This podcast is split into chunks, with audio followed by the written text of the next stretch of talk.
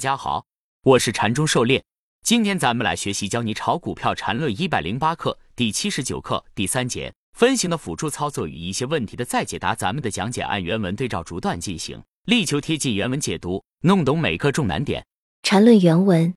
本 I D 的理论适用于各种层次的游戏，当然在越高的层次，技术面的因素就越来越不重要，因为技术面不过是合力的结果，而如果你有高超的调节各种分力的能力，那么一切的技术面都可以制造出来的。但必须注意，任何制造出来的技术面都无一例外不能违反本 I D 技术理论中的最基本结论。有人可能会提这样无聊的问题，在背驰的地方让它不背驰继续上涨难道不可以吗？这是一句废话，没有任何地方是该背驰的，背驰是一个合力的结果，如果合力最终的结果把可能的背驰给破坏了，就证明这地方没出现背驰，这也是合力的结果。狩猎解读，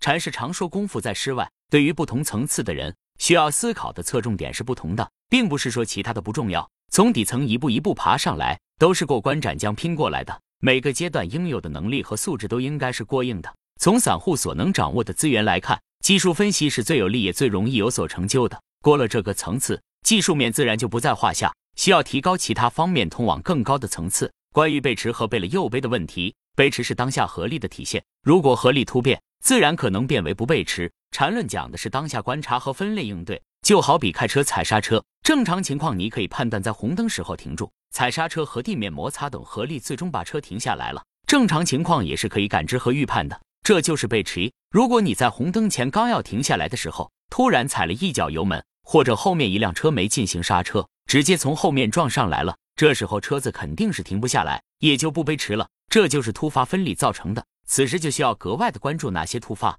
造成不背驰的分力所带来的影响和持续性，而不是去纠结明明已经背驰，为什么又不背了？难道这次没停住，以后就不用刹车了？禅论原文，注意，任何力量即使能调节合力结果本身，但绝对调节不了合力结果的结果，除非这是一个完全没有对手的一个人的交易。狩猎解读，任何力量都是合力的一部分，可以对合力结果产生一定影响，甚至是重大影响，但是合力结果的结果就无法控制了，它给人带来的影响可能完全不同，同一件事情对人们的心理和行为造成的影响可能是截然相反的。比如一个重大利空，有人可能恐慌割肉，也有人认为是利空出尽，最终要看合力选择哪种才是最真实的走势。禅论原文，下面再分辨一下两个图，其实明白了上几节课，这两个图一定都不难分辨。首先前提是这两个的前面都没有其他走势了，否则这种分析没意义，前面有其他走势就有着很多不同的可能变化。狩猎解读，这里很重要的一个问题就是在讨论分比分段的时候，一定要放在一个大的背景下去看，很多人喜欢抠出一小段来讨论，其实比线道划分过程中涉及到动态调整的过程，其前后的 K 线都可能对划分产生影响，因此讨论时候截图一定要把前后的 K 线都截出来再讨论，否则真是没什么意义。看到上面禅师画的这幅图，不知道大家有何感想？之所以画字加引号，这幅图其实是用和数字拼出来的，可能我们用画图工具几笔就能把图画出来，大家可以自己私下试用下，按照禅师这种拼法拼出禅师这么规整的图来需要花费多久？在没有 Windows 界面之前，这种拼图的方式还是很流行的，为了方便给大家释义讲解，禅师花费的精力耐心，大家可以想象一下，作为你我普通人能否做到这一点。禅论原文，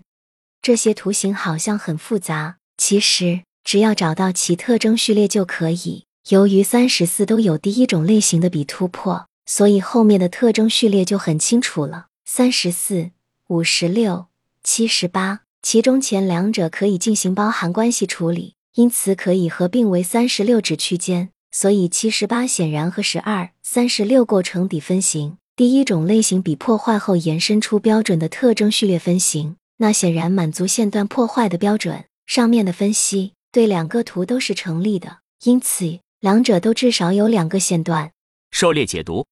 找出特征序列，然后进行特征序列包含合并。虽然三十四和前面的十二也有包含，但是对于第一种破坏而言，只能和后面的五十六进行合并，不能向前合并。合并后的特征序列如下头蓝线所示。这里禅师也强调 十二 三十六 七十八 形成标准特征序列底分型，很多人想不通，这里十二和三十六包含，不属于标准特征序列底分型。确实，这和通常的三根 K 线互不包含的情况不同，但分型的核心目的是量化转折。第二 K 包含第一 K 就是一种强转折的体现，第三根 K 线高于第二 K 是对这种强转折的确认，而特征序列分型的目的就是确认线段转折，因此不能一根筋的认为它不标准，不是完整分型就不能判断。这在前面课程中也多次强调过，可以参考七十八课中间一段的论述。第七十八课继续说线段的划分。缠论原文。对于上图，显然八十九属于第一种情况的比破坏，后面也延伸出特征序列分型。所以左图的第二线段也被破坏了，所以就十三线段。狩猎解读。八点处转折，八十九形成第一种破坏，一千零一十一延伸，特征序列顶分型成立，第二段上确认结束，因此整体可以划分为三段，如下图红色所示，如图所示，蓝色为向下段的特征序列，粉色为向上段的特征序列。有人会问，为什么向上段的特征序列不从四十五算起？因为四十五已经被合并掉了。向上段的特征序列需要从前面特征序列底分型的第二 K 的高点向下一笔算起，也就是六十七开始，否则从四点开始，四为最高转折点，直接这段向上一笔就结束掉了，不满足一段至少三笔的要求。底分型出现后，就确认这个向上线段至少要到八处。缠论原文。下图，由于九到十是七十八的包含关系，所以可以认为线段二延伸到了十，而后面的十到十一只有一笔。因此必须再看两笔才知道是否满足第一种类型后继续延伸出特征序列分型的基本线段破坏要求，所以该图属于未完成的图。如果九跌破七而十的位置不变，那么就显然是三线段了。线段的划分其实一点不难，关键从概念出发就可以。狩猎解读。下面的图中，因为七十八和九百一十包含处理，底分型为十二 三万六千七百一十，可以认为第二段至少延伸到十点，十后第一笔一千零一十一为第一笔破坏，未完成。如果后面延伸出三笔，则可以产生新的向下段，如下图所示。如果九低于七，则七十八和九百一十就不再包含了，因此底分型转折在八处，就可以和上图一样了，可以确认三段。就个人而言，只要一千零一十一幅度大，后面不直接新高的话，还是更倾向于把八作为转折点来划分为三段的。当然就本图而言，还属于未完成范畴。缠论原文。最后说说如何利用分型进行一些辅助判断的问题，一般都至少用日线以上 K 线图上的分型，当然如果你不觉得麻烦，三十分钟也是可以的，但那些变动太快的，准确率就要大大有问题了。狩猎解读。分型、比和中枢走势作为相互独立的工具来结合使用，其便捷性和精确性各有侧重。比线段作为递归时最低级别初始构造中枢的最基本构建，这个大家都很熟悉了，没什么可争论的，严格按照比线段的定义来划分即可。而分型在大周期图上则可以作为一个很有意义的信号来看待，很多人喜欢在大周期图上画比，但又常常被一些情况搞得神经错乱，画成比吧又不满足比的定义，不画成比心里又不甘心，明明空间上也够了，但就缺了一根 K 线，所以很多打横比、艺术比的东西就出来了。其实在大周期图上真正需要关注的不是它能不能成比，而是这个分型到底是中介还是转折，至于它成不成比其实不那么重要。所以在缠中狩猎缠论工具包中，除了大家熟悉的新比和老比外，狩猎特意定义了两种在大周期图上更灵活使用的比，一种是简比，又有人叫分型比，就是顶底分型直接成比，不考虑之间是否有 K 线，也允许分型共用 K 线。另一种比是随比，